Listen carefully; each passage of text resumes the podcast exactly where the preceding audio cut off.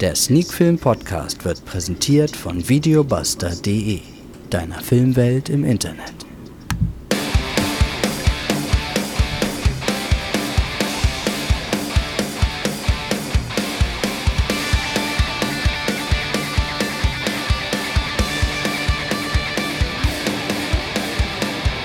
Sneak Film to Go Folge 162. Heute mit einer ganzen Handvoll Filmen. Welche das sind, gleich im Podcast.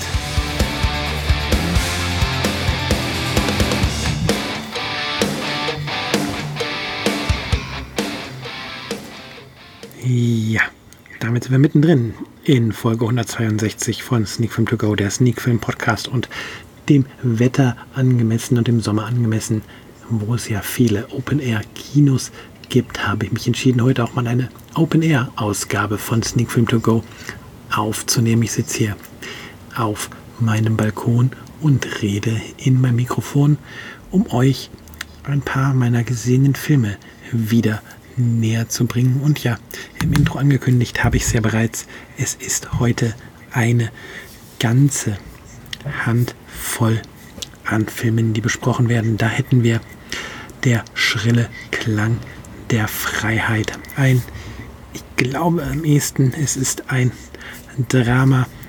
Dann haben wir die Fußballdokumentation König Otto im Angebot ähm, sowie die Dokumentation Atomkraft Forever. Und dann eine weitere Dokumentation, diesmal über Musik, und zwar Symphony of Noise. Und zum Schluss wird es dann gruselig in der heutigen Ausgabe von Sneak Film To Go, der Sneak Film Podcast, wenn wir hier über den Horrorfilm One Last Call sprechen. Ja, volles Programm. Fangen wir also direkt an und da ist, wie gesagt, der erste Film des Tages, das Drama Der schrille Klang der Freiheit, ein Film aus dem Jahre 2017, produziert in den USA von der FSK mit einer Freigabe ab zwölf Jahren versehen. Regie hat ihr Peter Levolsi geführt. Mit dabei als Darsteller sind Asa Butterfield, Ellen Burstyn, Alex Wolf und natürlich noch viele, viele andere Schauspieler der Film.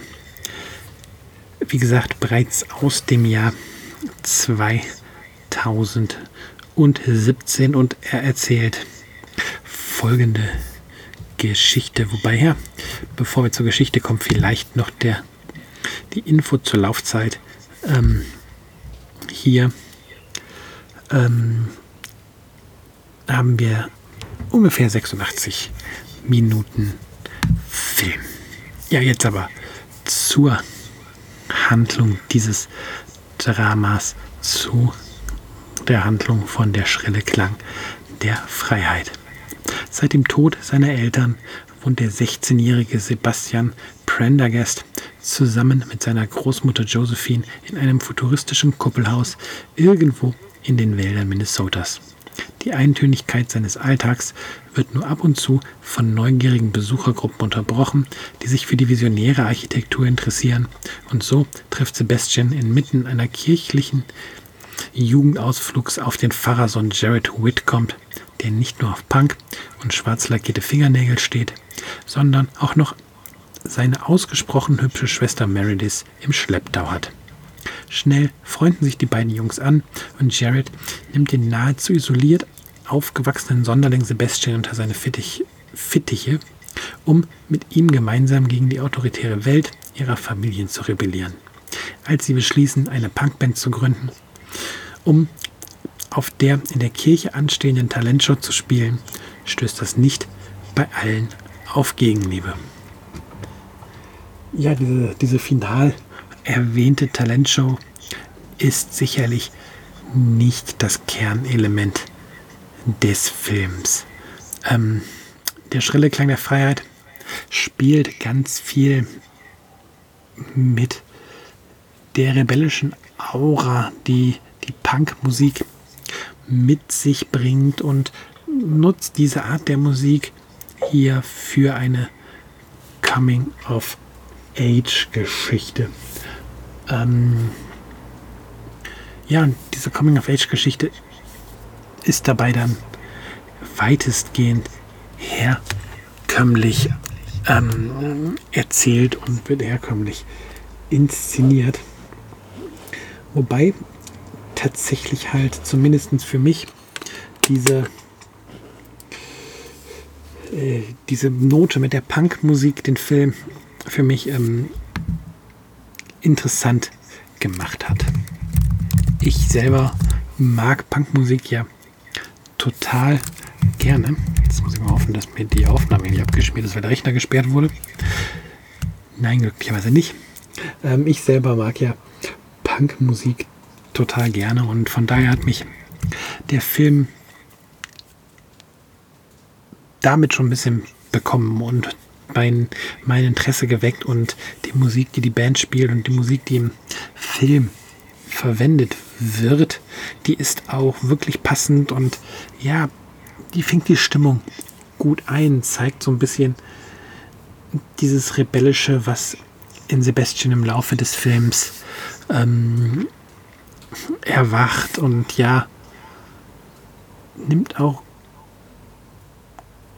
oder holt den Zuschauer auch gut ab und, und versetzt den Zuschauer eben auch in die richtige Stimmung.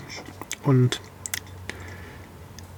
ist tatsächlich auch so ein totaler Kontrast zum Charakter Sebastian, der halt in dieser Eintönigkeit aufwächst, der durchaus auch ein bisschen weltfremd aufwächst, das kann man schon so sagen. Und ja, der halt plötzlich die Punkmusik entdeckt und mit der Punkmusik irgendwie sich selber findet und ähm, entdeckt, was, was es heißt zu leben, was es heißt zu lieben auch.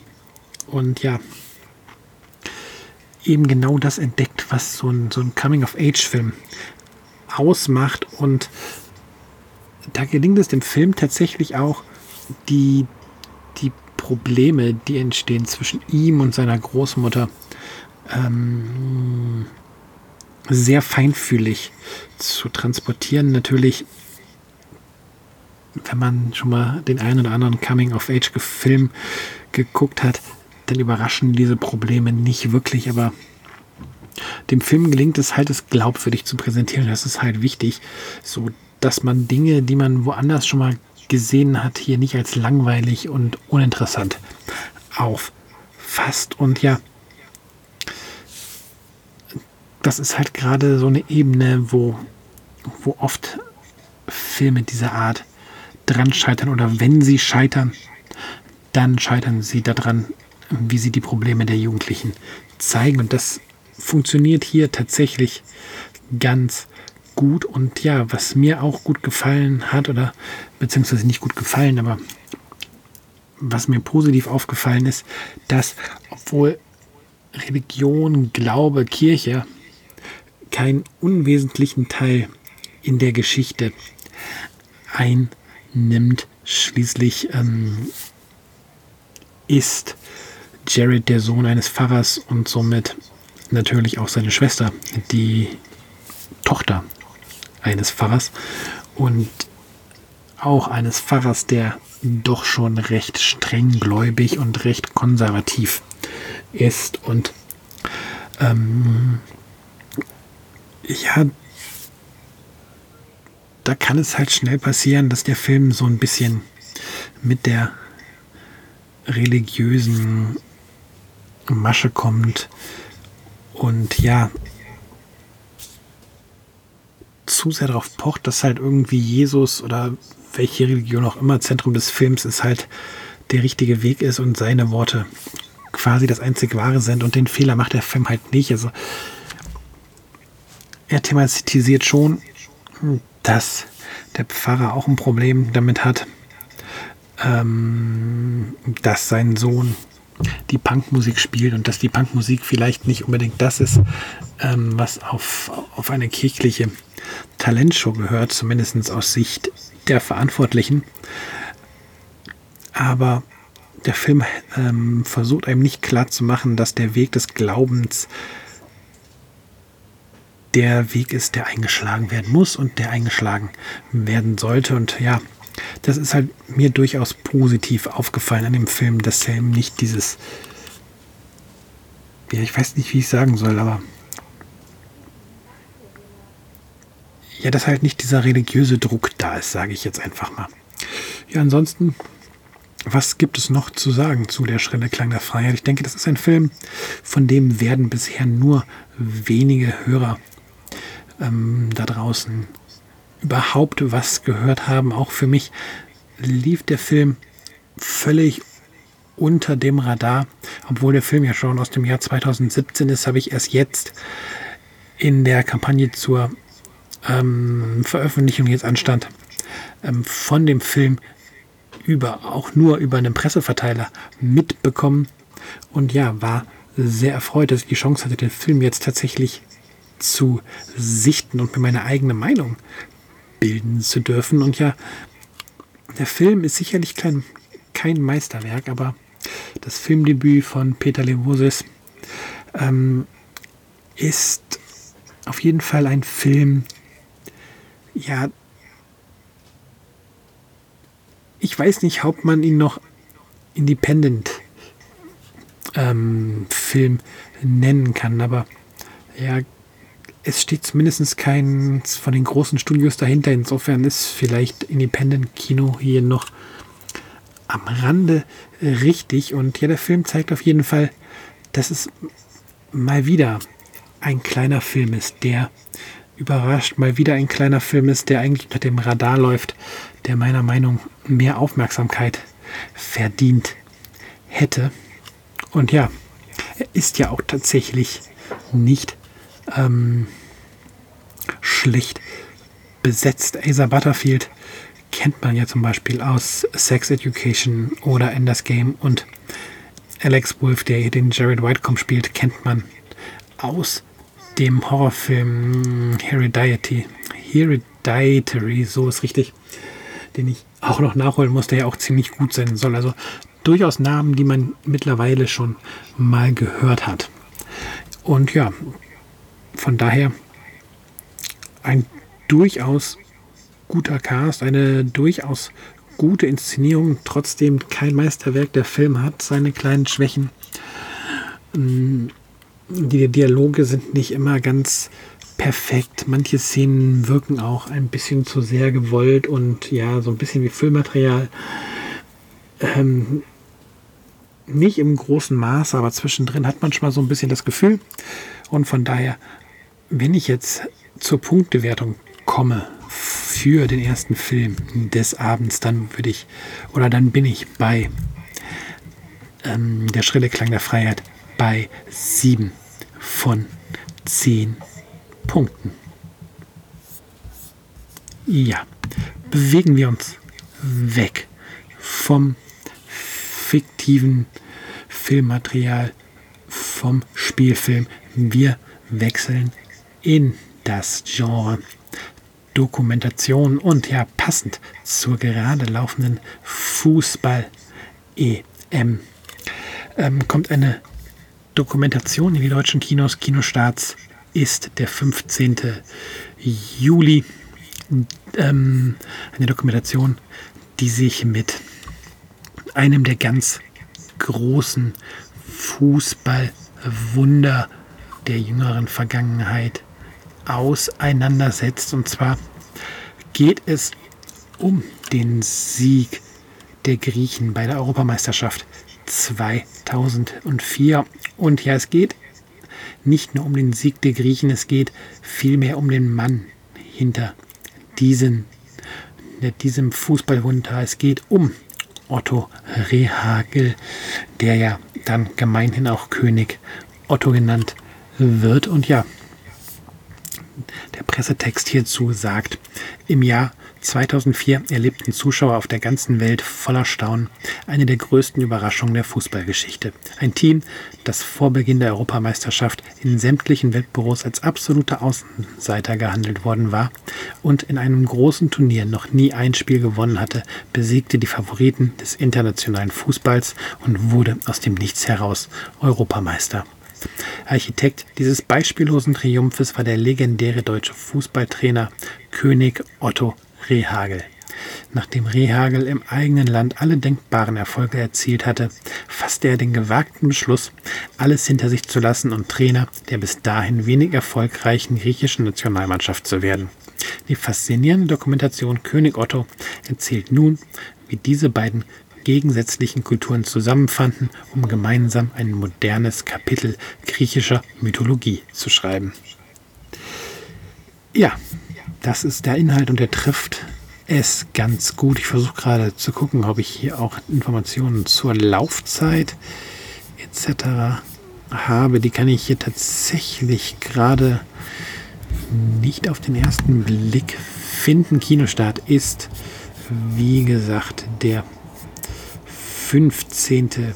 Juli ähm, inszeniert oder ja, es ist ja immer schwer von Regie zu sprechen, obwohl Regie ist beim Dokumentarfilm noch okay.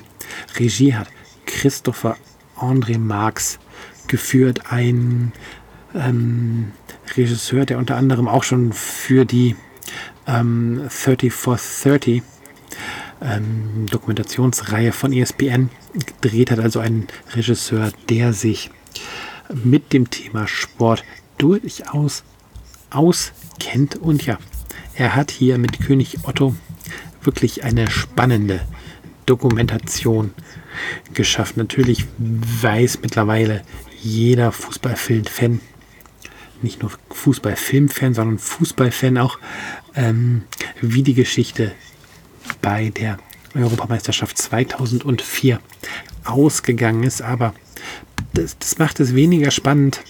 Ähm, äh, das macht es nicht weniger spannend. So ist es richtig. Ähm, dieses Fußballwunder noch einmal erleben zu dürfen. Tatsächlich wird es ja vielen Fußballfans bei der EM 2004 so gegangen sein, dass sie,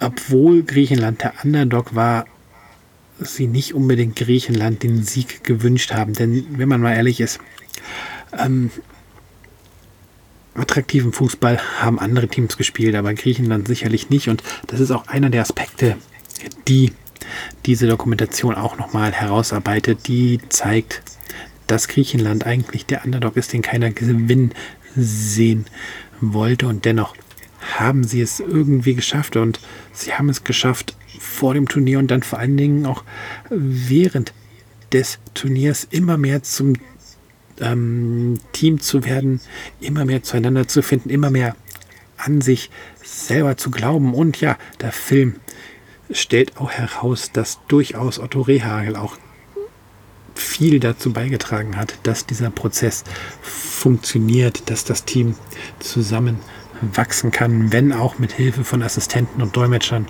Denn Griechisch konnte er zu Beginn kein einziges Wort, was durchaus zu Problemen geführt hat, ja. Und der Film macht aber auch keinen Hehl daraus, ähm,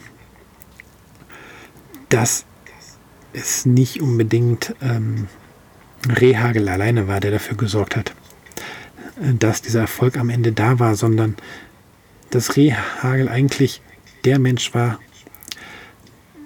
der nur dafür gesorgt hat, dass die Spieler selber an sich glauben, dass die Spieler einen gewissen Stolz entwickeln, für Griechenland spielen zu dürfen, dass die Spieler sich als Team sehen und all das. Und ja, und durch den Erfolg kam es dann halt auch so, dass die Nationalmannschaft auch in Griechenland wieder ein Standing hatte. Das war, das war sehr faszinierend zu sehen, dass in dieser Dokumentation davon gesprochen wurde, dass ja der griechische Fußball einfach im eigenen Land keinen interessiert hat und ja, dass diese Europameisterschaft dem Sport und halt auch dem Land ähm, ganz viel Motivation mitgegeben hat. Und das war wirklich, und das ist auch spannend zu sehen. Und ich weiß halt nicht, ob jetzt König Otto eine Dokumentation ist, wo ich sage, geht dafür ins Kino, schaut euch den Film im Kino an oder wartet, bis der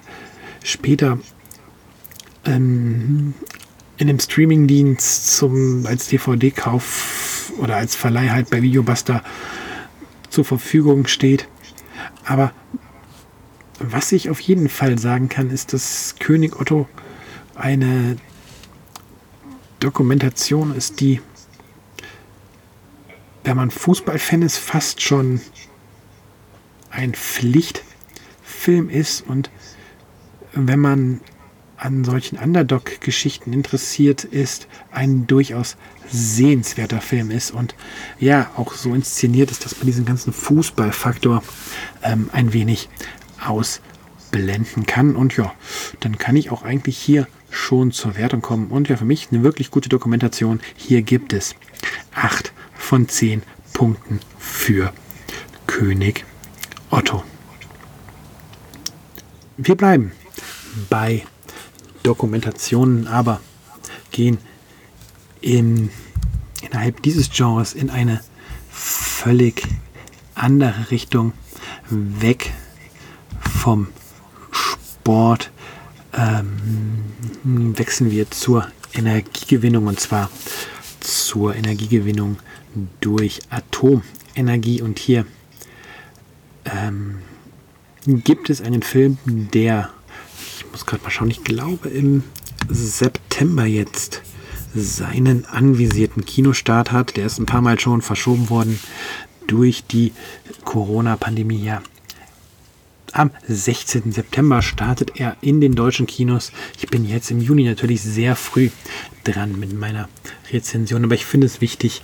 Ich habe den Film jetzt schon gesehen und ich finde es ähm, wichtig, das jetzt auch zeitnah zu besprechen. Und ja, so möchte ich über Atomkraft Forever, einer deutschen Dokumentation aus dem Jahr 2020 reden, von der FSK mit einer Freigabe ab Null versehen und entstanden ist das Ganze unter der Regie von Carsten Rau.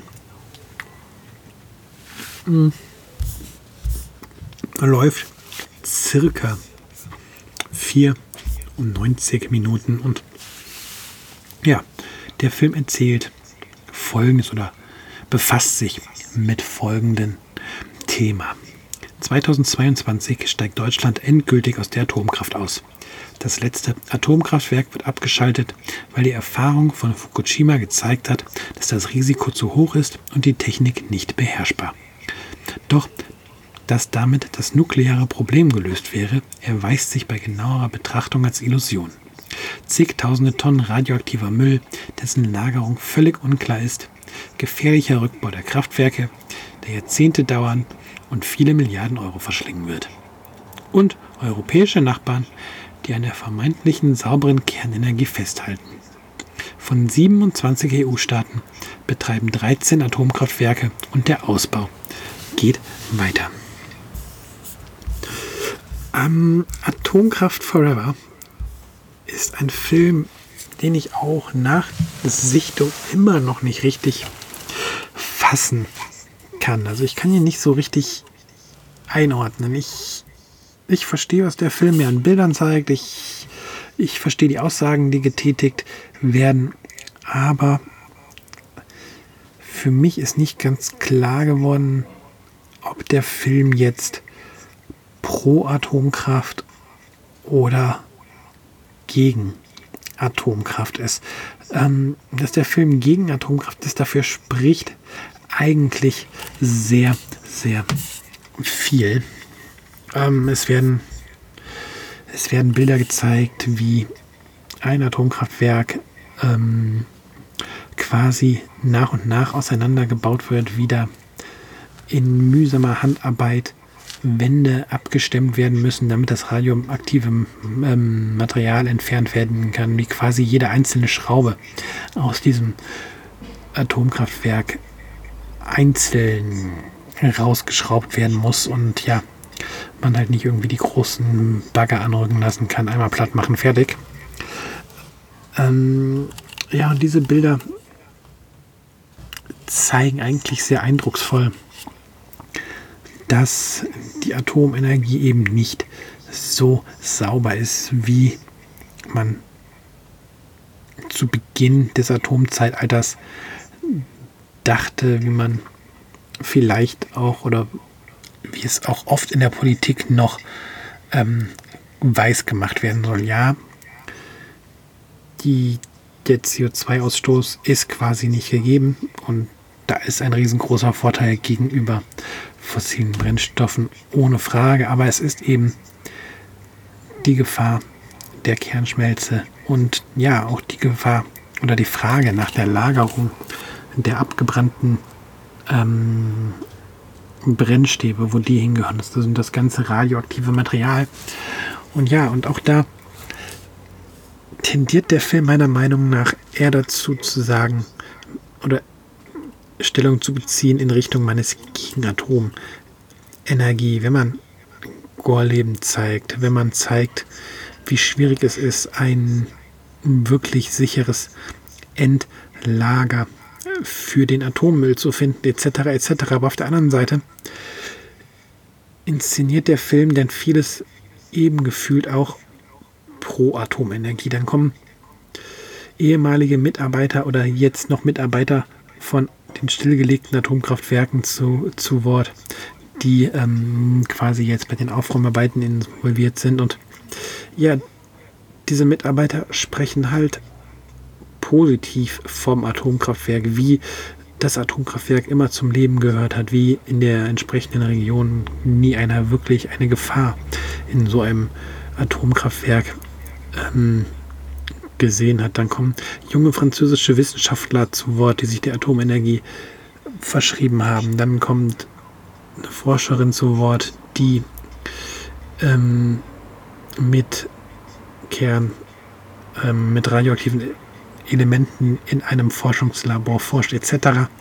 etc. Und ja, am Ende fehlt mir einfach die Aussage ähm, dafür oder dagegen. So äh, wird der Zuschauer bei Atomkraft Forever sehr viel alleine gelassen mit der Meinungsfindung, was ja eigentlich auch nicht verkehrt ist, weil so kann man halt aus dem Film rausgehen und eventuell konträrer Meinung sein, genau wie ich das ja mit mir selber gerade bin, dass ich nicht weiß, was der Film, Film will, pro oder contra. Und ja, so kann es halt passieren, dass ich rausgehe und sage, der Film ist pro, meine Begleitung sagt, der Film ist contra und dass dadurch halt eine Diskussion angeregt wird. Das ist ein guter Ansatz. Diskussionen, gerade auch über so kontroverse Themen, sind wichtig und, und helfen halt auch weiter. Allerdings ja, wünsche ich mir auch, dass, dass der Regisseur oder dass ein Regisseur, wenn er sich schon so einem Thema widmet, entweder klarer macht, ob nun eine Meinung in den Pro- oder Kontra-Bereich ähm, einsortiert wird. Und ja, vielleicht auch ein bisschen zeigt, ähm, wo seine Meinung halt bei diesem Thema ist.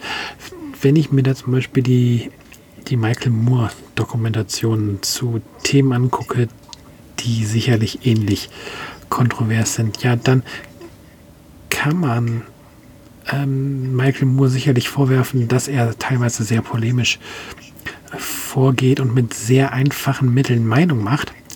Aber bei Michael Moore bekomme ich halt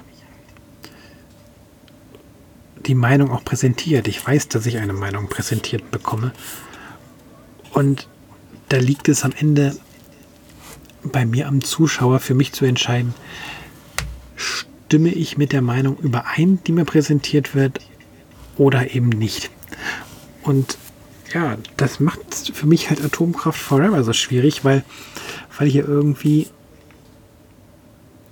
zu keinem Zeitpunkt wirklich klar gesagt wird, Atomkraft ist schlecht oder Atomkraft ist gut. Ich sehe die Folgen, Ich sehe aber auch, ähm, wie argumentiert wird, dass ähm, ein Ausstieg aus der Atomkraft bedeutet, dass man fossile Brennstoffe weiter benutzen möchte, wo ja im Grunde auch eine langfristige Umweltschädigung stattfindet, wenn ich ähm, zu viel CO2 in die Luft pumpe, die Natur quasi mit dem Raubbau in den Tagebauen für Braunkohle, Steinkohle,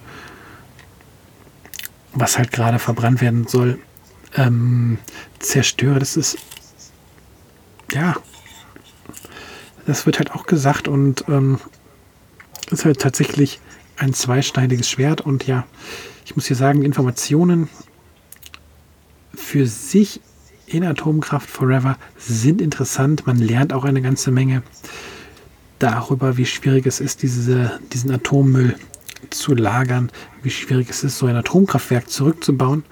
Aber am Ende positioniert sich der Film zu wenig und deswegen gibt es von mir für Atomkraft Forever durchschnittliche 5 von 10 Punkten.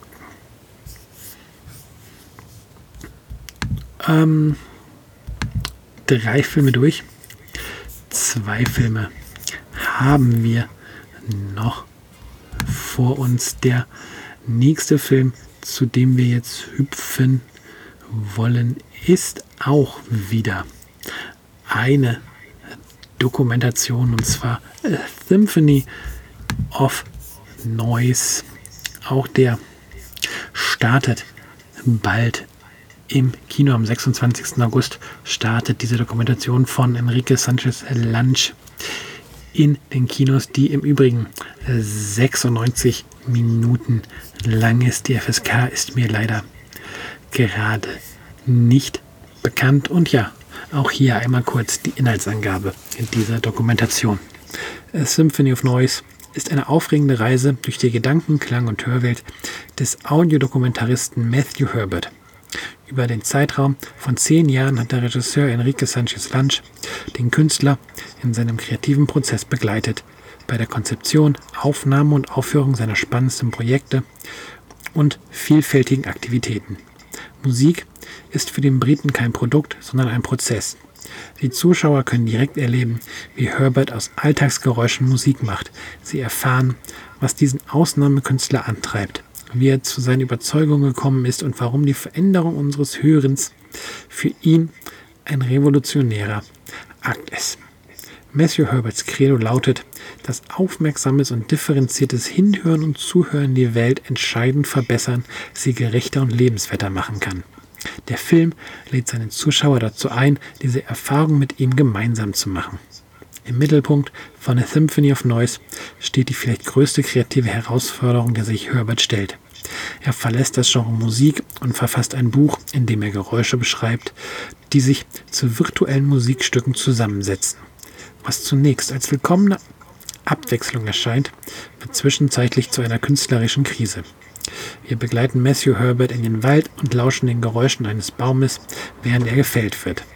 Bei Proben mit seiner Brexit Big Band, die er als Redaktion, die er als Reaktion und Kommentar auf den Brexit gründete. Wir lauschen einer Schwimmerin auf ihrem langen Weg durch den Ärmelkanal. Wir sehen und hören den britischen Klangkünstler, wie er das Leben eines Schweins von dessen Geburt bis zur Schlachtung und Verarbeitung bis auf den Teller aufnimmt und in Musik verwandelt. Nach diesem Film hören wir die Welt mit anderen Ohren. Ja, diesen letzten Satz der Inhaltsangabe, den möchte ich tatsächlich aufgreifen. Dieser letzte Satz trifft es tatsächlich ganz gut. Das, was hier im letzten Satz geschrieben ist, ist das, was mit mir auch ähm, nach Sichtung des Films passiert ist die Arbeit von Herbert, ein Mann, von dem ich vorher nie gehört hatte, der aber dessen Arbeit mich aber halt tatsächlich durch diese Inhaltsangabe total fasziniert hat schon, ähm, hat bei mir dazu geführt, also dieser Film, dass ich jetzt auch seit einer knappen Woche ein bisschen anders durch die Welt laufe. Ja, ich für mich ist jetzt nicht das Blätterrauschen unbedingt Musik, aber tatsächlich ähm, nehme ich die Umwelt ein bisschen bewusster da, was, was den akustischen Klangteppich der Umwelt angeht. Und tatsächlich ist es total faszinierend, dann auch mal ähm, diesen Film zu betrachten und zu sehen, äh, was Matthew Herbert hier schafft, was für ihn Kunst ist, was für ihn Musik ist. Ja, wenn, wenn wir dieses Beispiel des Schweins aufgreifen und man hört, wie er quasi ja aus der Schlachtung eines Schweins einen Rhythmus erschafft, dann ist das zum einen vielleicht erstmal ein bisschen abstoßend, wenn man sich gerade vorstellt, dass er erzählt, dass hier ein Schweinekopf auf den Tisch geklatscht ist, so ungefähr. Auf der anderen Seite aber auch faszinierend ähm, zu sehen in dem Fall, weil wir es mit einem Film zu tun haben, aber auch zu hören, wie aus einem vielleicht erstmal ekelig wirkenden Vorgang in der Welt ähm, ein Stück Kunst, ein Stück hörbare Musik wird und man kann dann tatsächlich bei dem, was Herbert am Ende produziert hat, tatsächlich von Musik reden. Und ähm,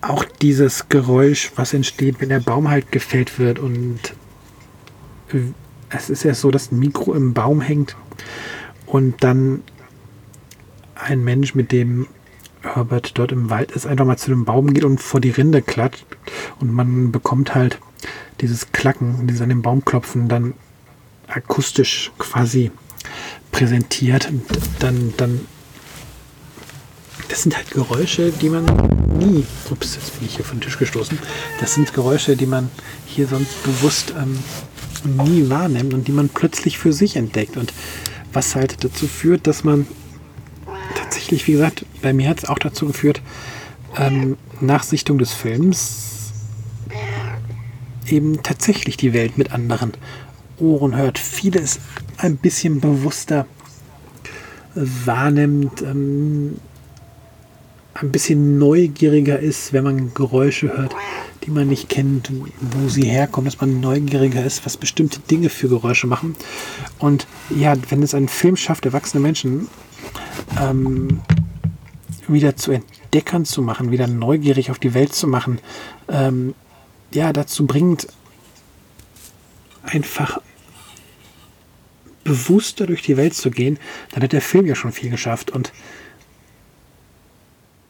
der Film ist ja jetzt nur ein Puzzlestück aus dem Schaffen von Matthew Herbert, ähm, der, der ja in seiner Karriere bisher viel mehr geschaffen hat als nur diesen Film. Der hat ja wohl einige Alben schon aufgenommen und man sieht auch Konzertausschnitte ähm, während der Dokumentation. Also für ihn ist das ja so eine Art Lebensstil und ja, seine Lebensaufgabe, die Welt so zu entdecken und seine musikalischen Erkenntnisse, seine musikalischen Experimente äh, mit der Welt zu teilen und ja, einem offenen Publikum zu präsentieren. Und mit mir hat Herbert jetzt nicht unbedingt, ich würde nicht sagen, einen Fan gefunden durch diese Dokumentation, aber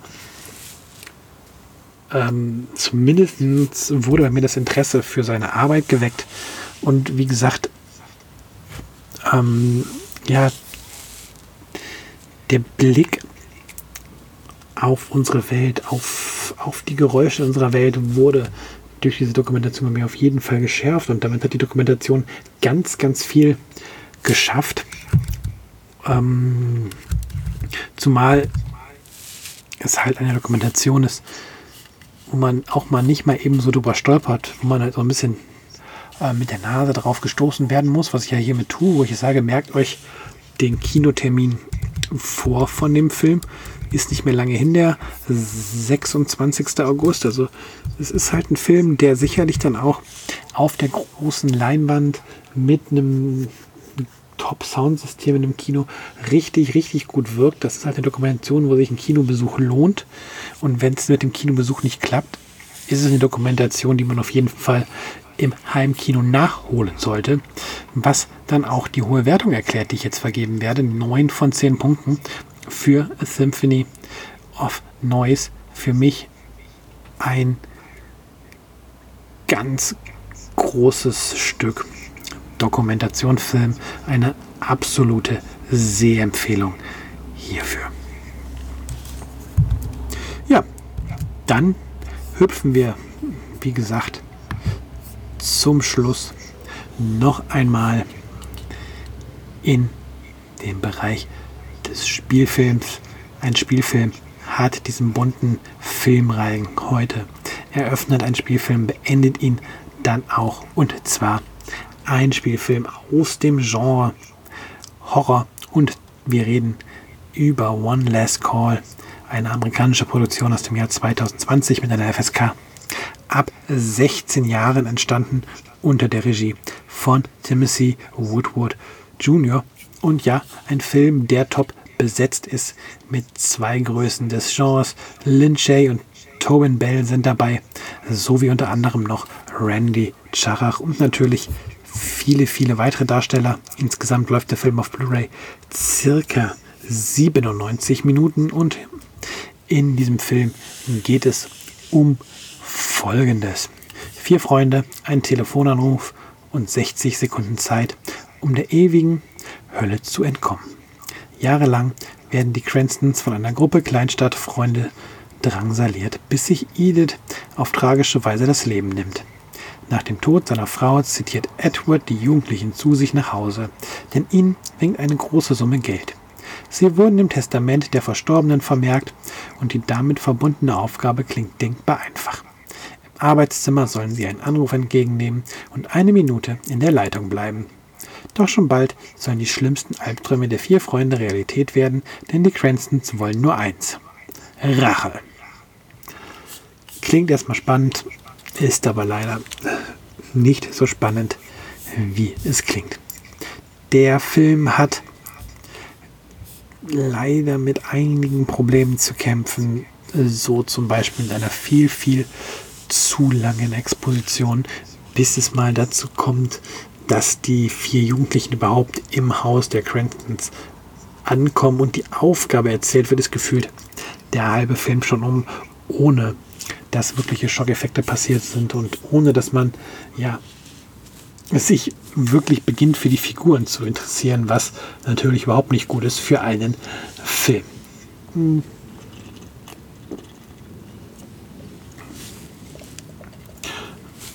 Wenn dann allerdings ähm,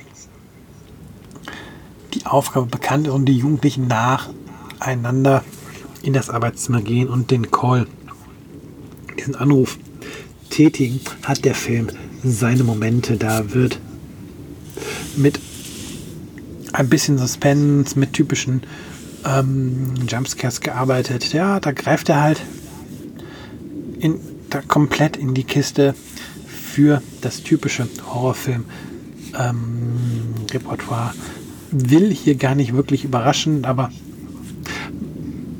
macht dann das, was er will, recht ordentlich. Kann dabei mit seinen Effekten nicht unbedingt, mit seinen Schockeffekten, also jetzt nicht unbedingt mit den Visual Effects, die sind in Ordnung, aber mit den Schockeffekten jetzt nicht wirklich überraschen und,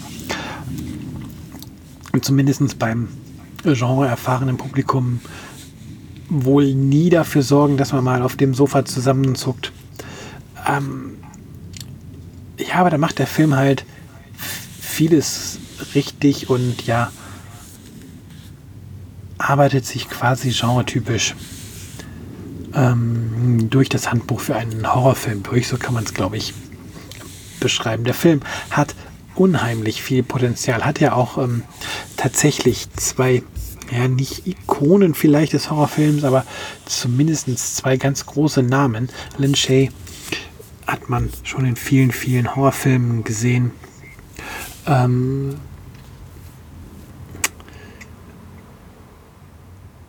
zum Beispiel in der jüngeren Vergangenheit war sie in, wie heißt es, in CDs zu sehen und Herr Tobin Bell, ja, wer unter den Horrorfilmfans kennt ihn nicht, einer der wichtigsten Schauspieler in der Saw-Reihe. Aber ja, das nützt ja nichts, wenn man als ähm, Regisseur nichts weiß, mit seinen Namen anzufangen. Ähm, Lynn Shay bzw. Edith verschwindet relativ schnell von der Bildfläche, ist dann in dem etwas klassischeren Horrorteil eigentlich nahezu gar nicht mehr da. Und ja, Tobin Bell bleibt halt auch blass. Ihm bleibt zunächst einmal nicht viel weiter. Ähm, für ihn bleibt nicht viel weiter zu tun, erstmal als den Jugendlichen ihre Aufgabe zu erklären. Und ja, das ist halt total schade, dass man nichts Besseres mit diesen beiden Namen anfangen ähm, wusste. Da ist definitiv viel, viel Potenzial verschenkt worden. Ist One Last Call denn jetzt ein richtig schlechter Film? Nein, definitiv nicht. Wie gesagt, der Film macht gerade oder macht in oder ab dem Zeitpunkt, wo ähm, das Horrorfilmgeschehen wirklich eintritt, wenig verkehrt, arbeitet da, wie gesagt, ziemlich genau nach dem Handbuch für Horrorfilme. Und ja, dadurch, dass halt keine total schlechten Schauspieler am Werk sind, auch nicht in der Rolle der Jugendlichen und ähm, auch das Budget wohl in Ordnung war, so wenn man sich den Look des Films anguckt. Das wirkt halt nicht wie ein Studentenfilm oder, oder wie ein total billig produzierter Horrorfilm. Es, es ist halt einfach ein Horrorfilm, der ein bisschen am Drehbuch ähm, scheitert, da durchaus seine Schwächen hat, ein bisschen zu konservativ inszeniert ist, ein bisschen zu langsam ähm, inszeniert ist für, für mein Gefühl und ja, deswegen nicht ganz den Durchschnitt hier erreichen kann. Hier geht es für mich leider nicht höher als 4 von 10 Punkten. Ich kann mir vorstellen, dass gerade der eine oder andere Hörer die Hände zusammenschlägt und sich denkt, wie kann man dem Film nur 4 von 10 Punkten geben? Da ist, ähm, der ist deutlich besser. Ja, ich habe es leider nicht gesehen und ja gerade hoffentlich auch begründen können, warum er es für mich nicht ist. Aber vielleicht könnt ihr mir ja sagen, warum ihr den Film dann so viel besser gefunden habt. Wie gesagt, ich gerade bei Horrorfilmen ist die, ist die Wertungsspannweite immer sehr, sehr groß. Und deswegen gehe ich einfach davon aus, dass es einige Leute geben wird, die den Film richtig gelungen gefunden haben. Ja, tut mir leid, dass der fünfte Film, dass der letzte Film des Abends dann jetzt nicht das Highlight war. Das hatten wir ja quasi ähm, einen Film vorher mit der Dokumentation des Symphony of Noise, aber ja, auch die anderen Filme des Abends, ähm, ja, keine richtig schlechten Filme, zum Teil sogar halt wirklich gut. Atomkraft Forever haben wir noch besprochen. Die Fußballdokumentation König Otto und ja, angefangen hatten wir mit der Klang der der schrille Klang der Freiheit. Das Schrille möchte ich hier nicht unterschlagen. Und ja, und dann, ich glaube, ich habe tatsächlich bisher noch nie fünf Filme in einer Podcast-Ausgabe besprochen, sozusagen dann in Folge 162 eine Premiere, die hier stattgefunden hat. Und ja, dementsprechend ist die Folge auch deutlich länger als das, was so die letzten Wochen und Monate trotz Double oder Triple Feature ähm, hier im Podcast Feast Feed erschienen ist. Ich hoffe, ihr habt bis hierhin durchgehalten.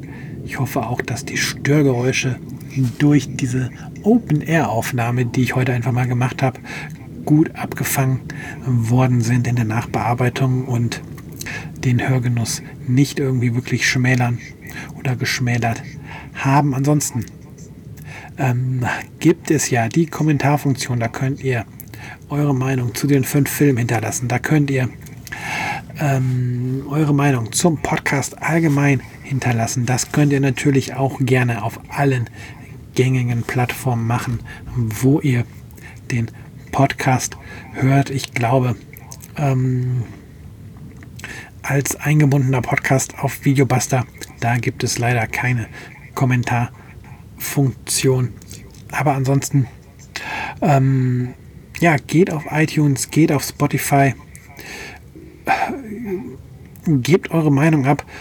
Gerade bei iTunes würde ich mich echt über ein paar Wertungen und Kommentare freuen. Das würde dem Podcast nochmal einen richtigen Push geben. Nach, das würde helfen, den Podcast nochmal richtig nach vorne zu bringen. Ansonsten genießt die warmen Tage, genießt den Sommer und dann schauen wir mal, welche Filme es nächste Woche gibt bei Sneak Film To Go. Der Sneak Film Podcast präsentiert von videobuster.de, deiner Filmwelt im Internet.